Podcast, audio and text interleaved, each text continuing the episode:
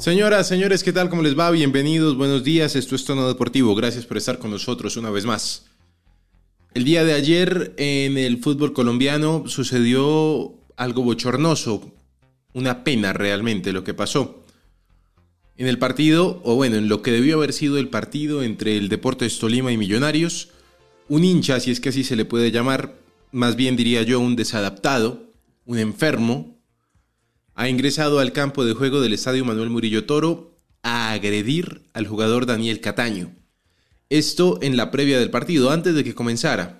Entró con la anuencia seguramente de algunos policías porque no se entiende cómo permiten que uno de estos locos enfermos ingresen al campo de juego. Agrede al jugador, el jugador por supuesto responde de su mano, lo persigue, lo taclea, sí. El señor agresor termina en el piso y luego lo sacan. Posteriormente el árbitro Wilmer Roldán, pues haciendo valer en teoría lo que es el reglamento del fútbol, expulsa a Cataño y se arma una tángana en donde el técnico de Millonarios, su capitán David Mackalister Silva, le pide al árbitro que haya colegaje, que se retiren. Pero para hablar de lo que sucedió en primera persona vamos hasta Ibagué porque allí se encuentra nuestro compañero don Santiago Villarraga, que estuvo muy pendiente de todo lo que sucedió. Él fue a ver el partido, él fue a seguir a Millonarios, a ver qué pasaba con el equipo y terminó en medio de una disputa increíble en donde van a perseguir a los jugadores de Millonarios seguramente hasta que puedan salir del departamento del Tolima. Don Santiago, ¿cómo le va? Buenos días. Alejandro, cordial saludo para usted, para todos mis compañeros y los millones de oyentes de Tono Deportivo. Como usted lo dice, un capítulo más, una pena de lo que está sucediendo en el fútbol colombiano, en la ciudad de Ibagué, y una negligencia total de la policía, de la logística y del Deportes Tolima. ¿Por qué lo digo, Alejandro? Mire, Millonarios no salió a calentar en el terreno de juego del estadio Manuel Murillo Toro por el ambiente. Estaba muy pesado, hinchada visitante, los hinchas del Deportes Tolima de una u otra manera se hacían sentir, y ese odio, ese rencor con Daniel Cataño por lo que sucedió en la final contra Atlético Nacional se hacía sentir. Salen los equipos y desde que ven a Daniel Cataño empieza el cruce de palabras, los insultos hacia el jugador antioqueño, que para mí es normal en el fútbol. Lo que sí no se perdona es la negligencia de la policía, porque solo dos personas, dos policías estaban en la tribuna oriental. Allí la persona ingresa como Pedro por su casa y le pega. El tema acá, Alejandro y oyentes, de los jugadores del Deportes Tolima, del presidente del Deportes Tolima, porque ellos querían jugar el partido. Y Alberto Gamero fue claro, yo no juego. Mackalister Silva dijo, yo no juego. Andrés Ginás dijo, yo no juego. Y Millonarios ingresó inmediatamente al camerino. Tuvimos la oportunidad de ingresar al camerino. Usted sabe esta tarea periodística que hacemos, aguantándonos un regaño por parte del funcionario de Dimayor, porque ahora nos prohíben ir detrás de la noticia. Miramos a Alberto Gamero con una cara triste y diciendo, no vamos a jugar. No, mi equipo no va a salir a jugar, Daniel Cataño no va a salir y ningún jugador de Millonarios va a salir. También se pusieron muy bravos y pues no están muy de acuerdo con la expulsión de Daniel Cataño, porque pues yo creo que no estamos hablando de un futbolista, Alejandro. Yo creo que todos acá, cualquier ser humano que se sienta agredido por la espalda, que no tenga la oportunidad de defenderse, pues reaccionaría de esta manera. Pasó eso, Alejandro, y mire que la situación se fue calentando al pasar de los minutos. Millonarios se fue del estadio Manuel Murillo Toro, pero lamentablemente el bus tuvo una falla mecánica, no pudo salir, tuvo que llegar otro bus por parte de la policía. Los jugadores de Millonarios tuvieron que caminar aproximadamente casi una cuadra para poder llegar al bus que los iba a llevar al hotel.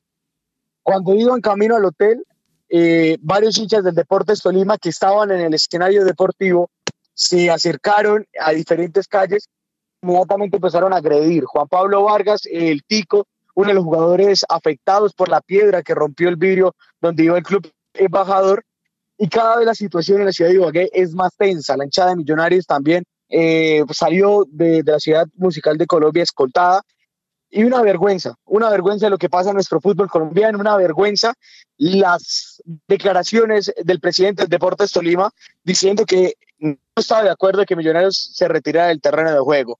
Creo que siempre lo hemos hablado y reiterado acá en este programa, Alejandro.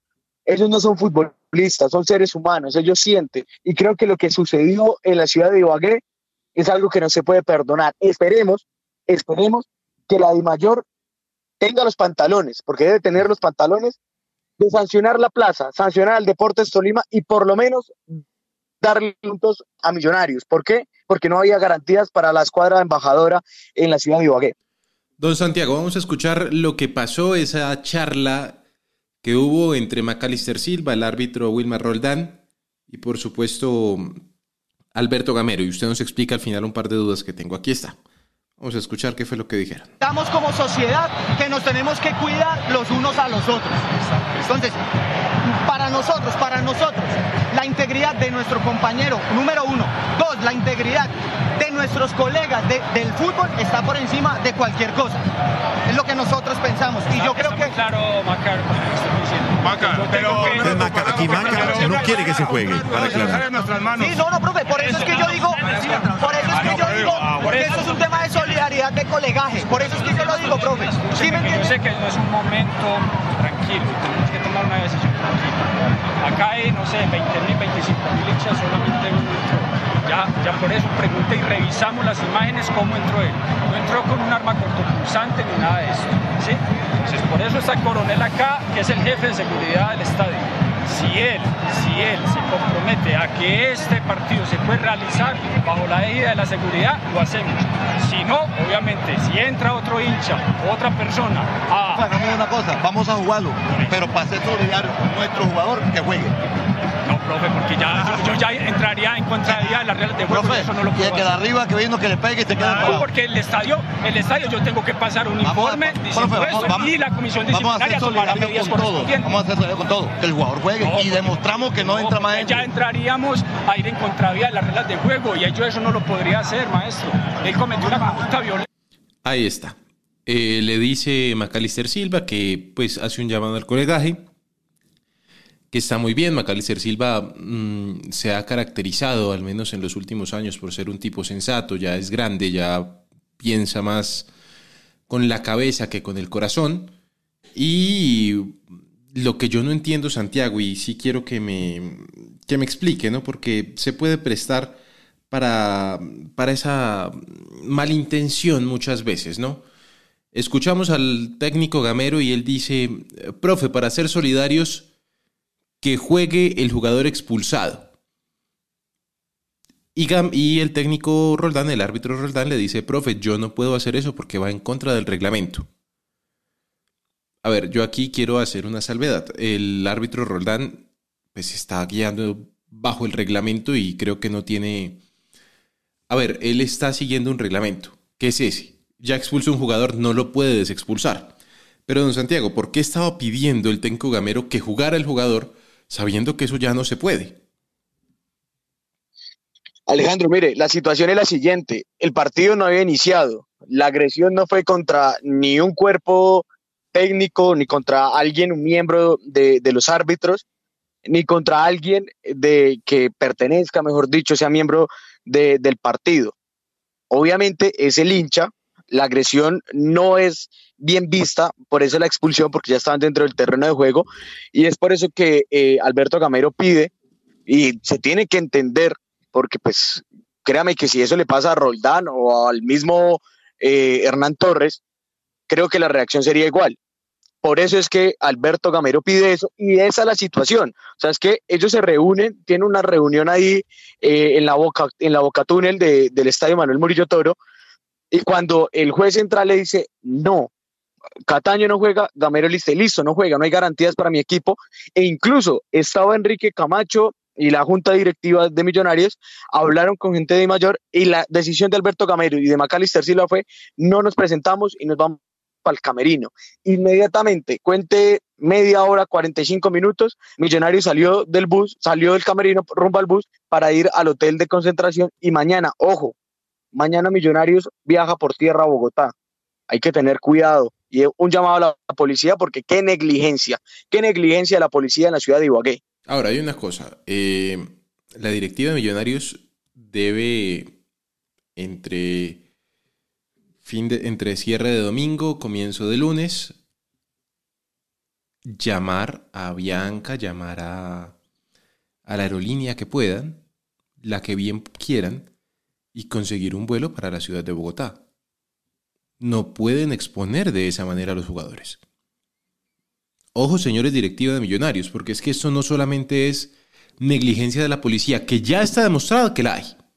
Hay negligencia de la policía. Y como existe la negligencia de la policía, ustedes, señores, no se pueden quedar sentados, cruzados de brazos, esperando que pase algo peor.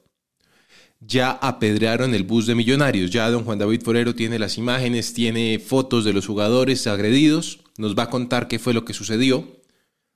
Pero entonces, señores directivos de Millonarios, por favor, no esperen que pase algo peor. Se gastaron no sé cuántos miles de dólares trayendo al señor Montero y al señor Ginás desde Estados Unidos en un vuelo charter.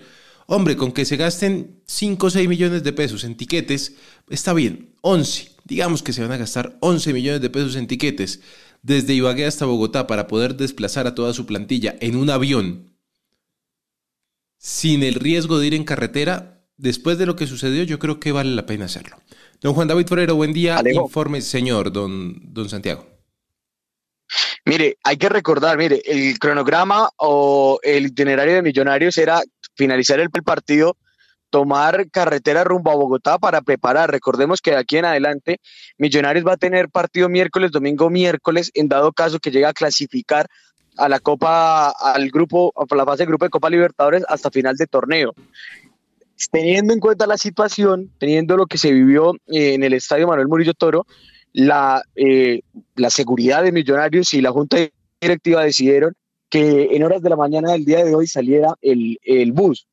Pues, nadie se esperaba que en el camino del estadio al hotel pues fuera piedreado. Lo más probable es que sí, por lo menos Millonarios o la Junta Directiva tome un vuelo rumbo a Bogotá, porque ya Millonarios tiene que preparar lo que va a ser el partido del próximo fin de semana.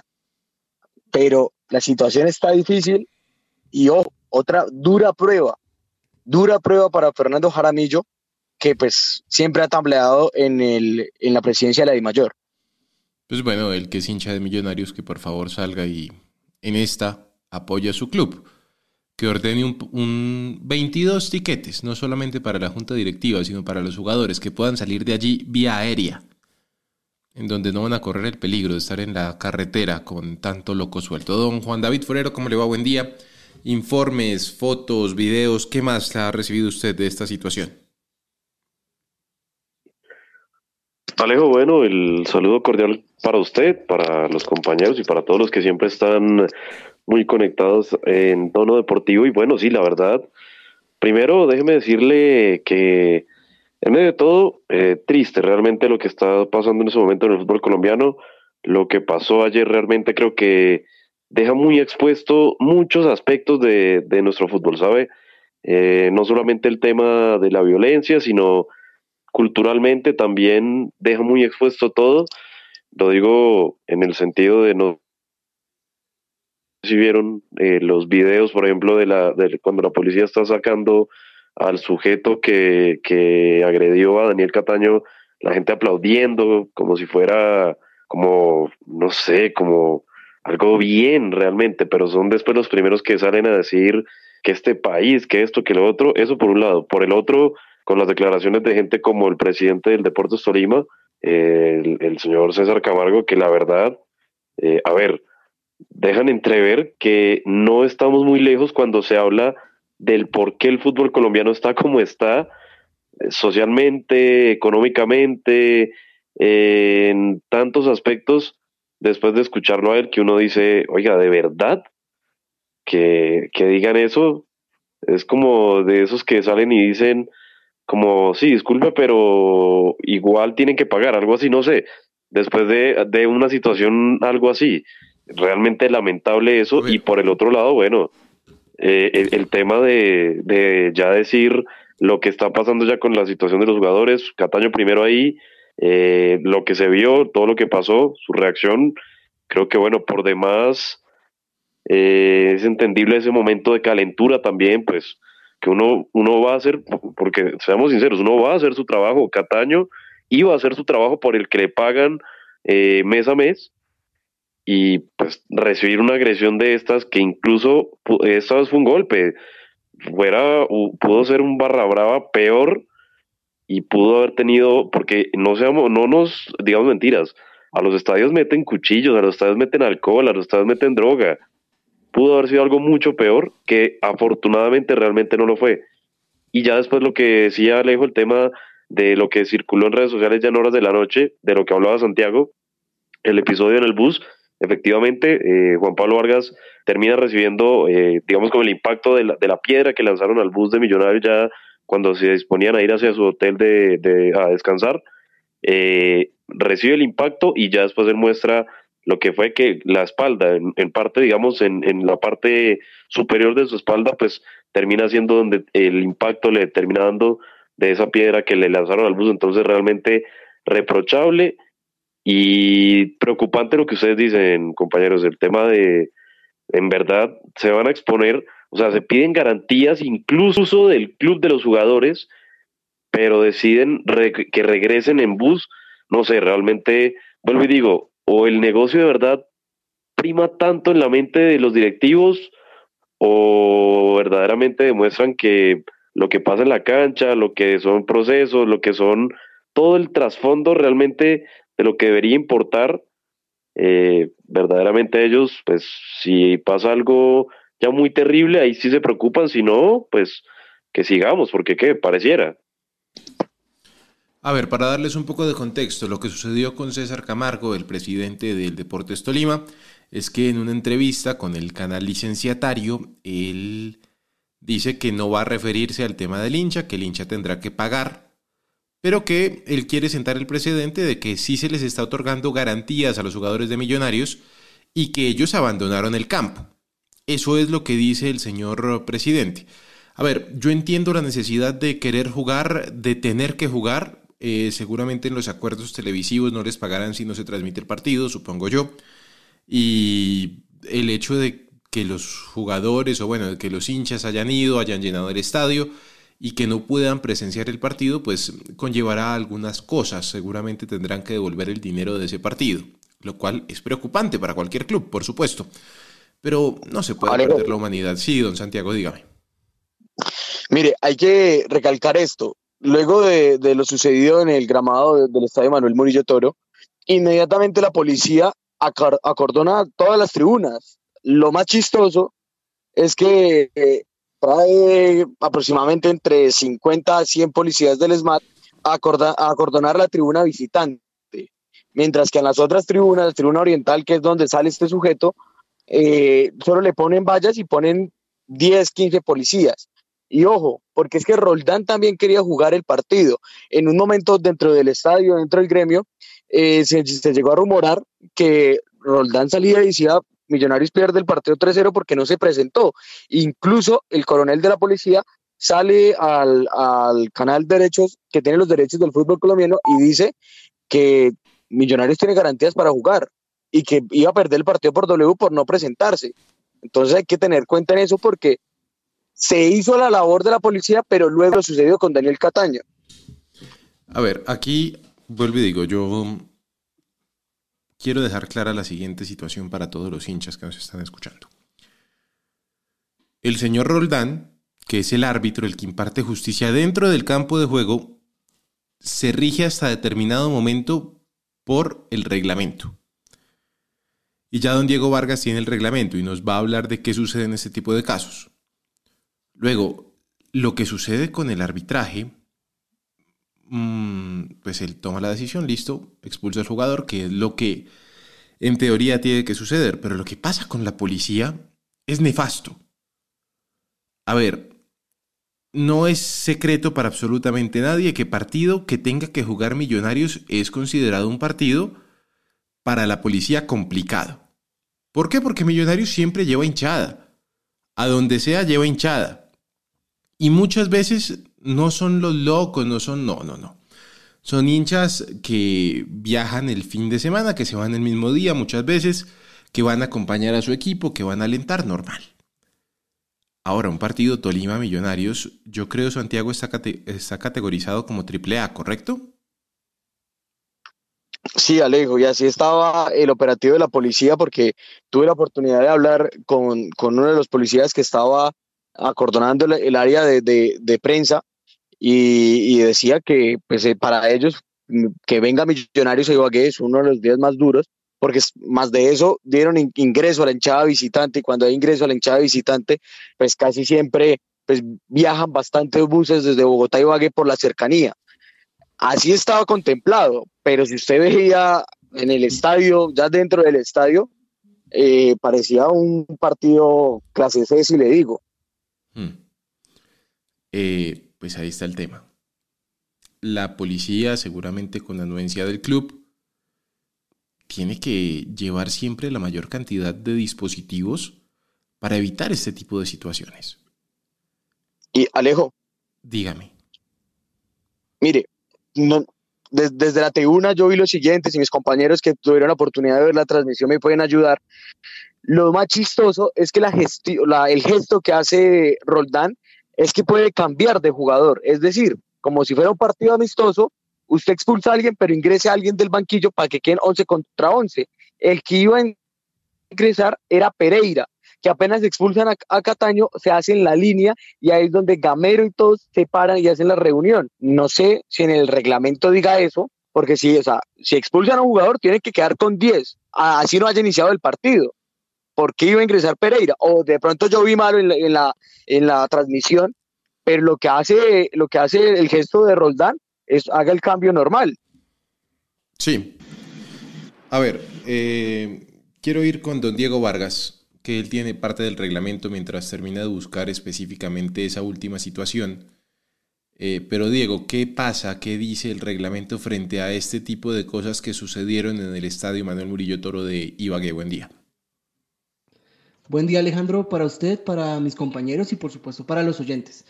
Esto es del artículo, lo que les voy a leer es el artículo 59 que se saca del reglamento de este año.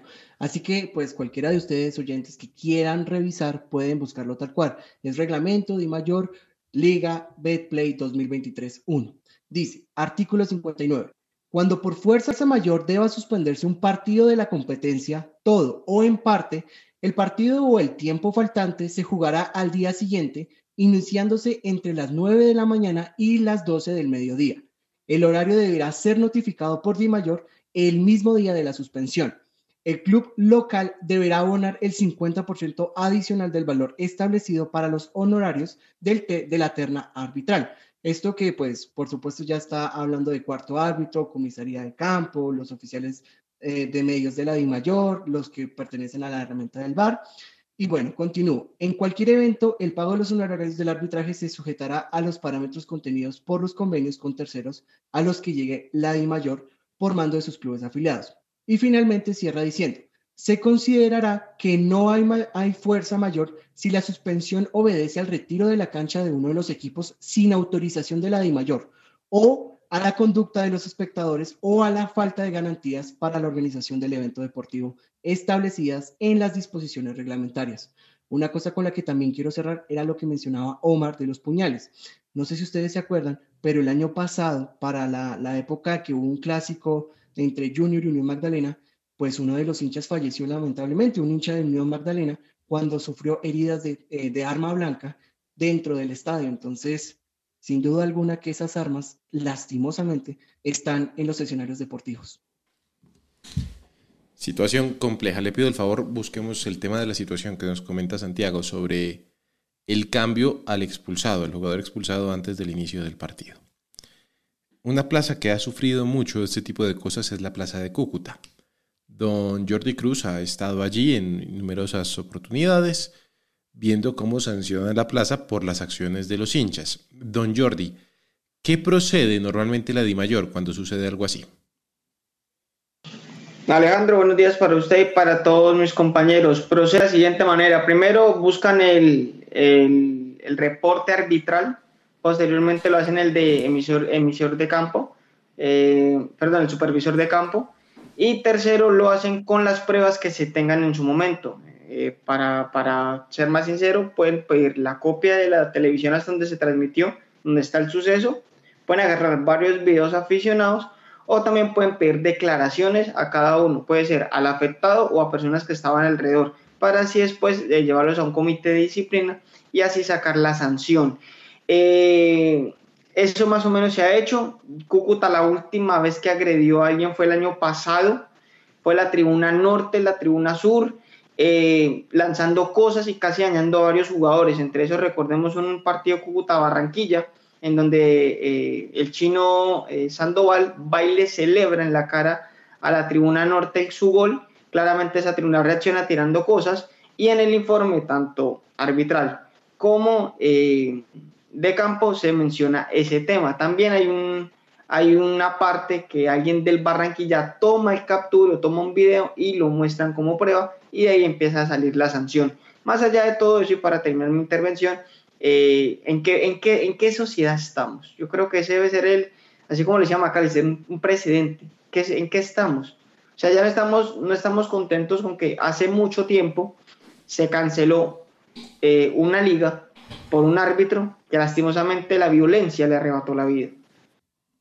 No tenemos a un ídolo, o bueno, no tienen a un ídolo como Andrés Escobar, también porque la violencia desmedida y sin causa de los estadios lo tiene hoy, no con nosotros. Los hinchas, la gente que ha perdido por una intolerancia, por llevar el color de otra camiseta diferente a la que usted apoya. O sea, son tantas cosas, y preocupa también el tema de los comentarios de la gente, ¿no? O sea, ¿en qué momento se volvió normal la violencia? No debería ser así.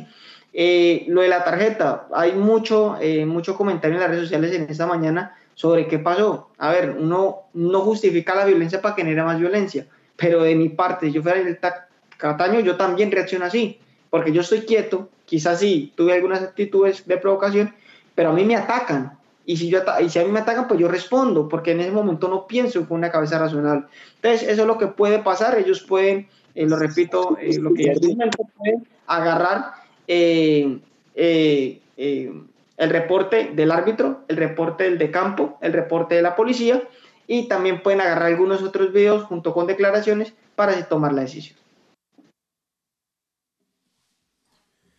Alejo, es que yo quiero preguntarle a Jordy, él habla de provocación. La tribuna de prensa del estadio Manuel Murillo Toro queda en la tribuna occidental, y todos los acontecimientos fueron en oriental.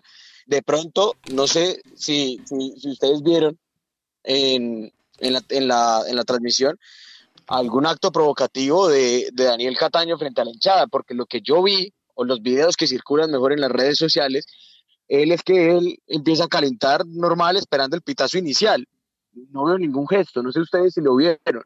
No, Santi. Hay videos que aparecen, es en la concentración o quizás en alguno que otro encontronazo antes del partido. Usted sabe, durante toda la semana, bueno, usted lo vivió más porque usted está en Bogotá y está muy cerca del equipo albiazul, el contexto tan nocivo que se formó por eso.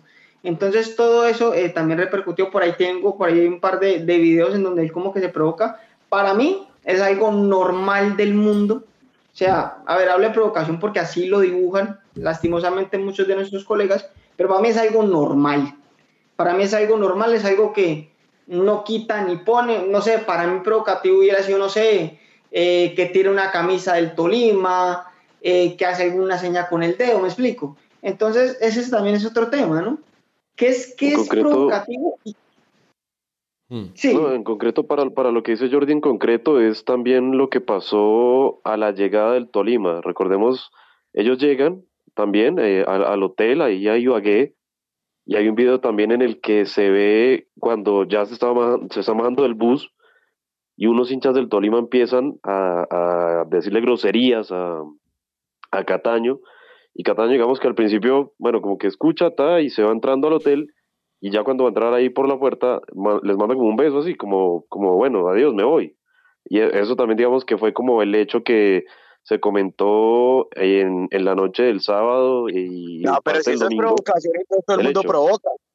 No, digo, exacto, o sea, no me refiero que esa provocación en sí, que eso haya sido el hecho, pero el tema, digo, se habló mucho también por lo que dice Jordy, y en concreto también por eso que pasó de los hinchas que estaban ahí y digamos del gesto de Cataño, que mucha gente lo tomó por ese lado de la provocación.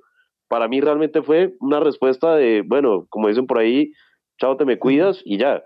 A eso me refiero. Fue quizás también ese hecho que de pronto ya más adelante derivó y se sabía obviamente el tema de lo que iba a ser la intensidad de ese partido por el tema de Cataño quizás y el contexto que se traía, pero obviamente creo que, como decía Santiago, el tema es que el manejo logístico y de seguridad se hizo como quien dicen, como decía Pacheco, pues ya para qué lo que sabemos. Ya, o sea, ya para qué, ya se pasó lo que pasó y ya mire dónde estamos. Aquí, más allá de la gente que, a ver, para cambiar la sociedad en Colombia hay que reeducar desde un principio, hay que cambiar la mentalidad de las personas.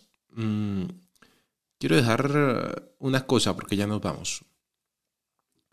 Los jugadores del Tolima se solidarizaron con el compañero, dijeron no jugar, y el que estaba pidiendo jugar era el dirigente. Al dirigente normalmente poco o nada le interesa. Esto no es de Millonarios, no es del Tolima, no es del Santa Fe, no es de Once Caldas. Si la situación hubiera sucedido en Bogotá, muy seguramente los directivos de Millonarios hubieran salido a decir que tenían que jugar el partido porque ellos estaban dando las garantías. Si hubiera sido en Cali hubiera sido lo mismo, si hubiera sido en Jumbo, donde está jugando ahora el Cortuluá, hubiera pasado seguramente lo mismo. Siempre los directivos salen a decir eso.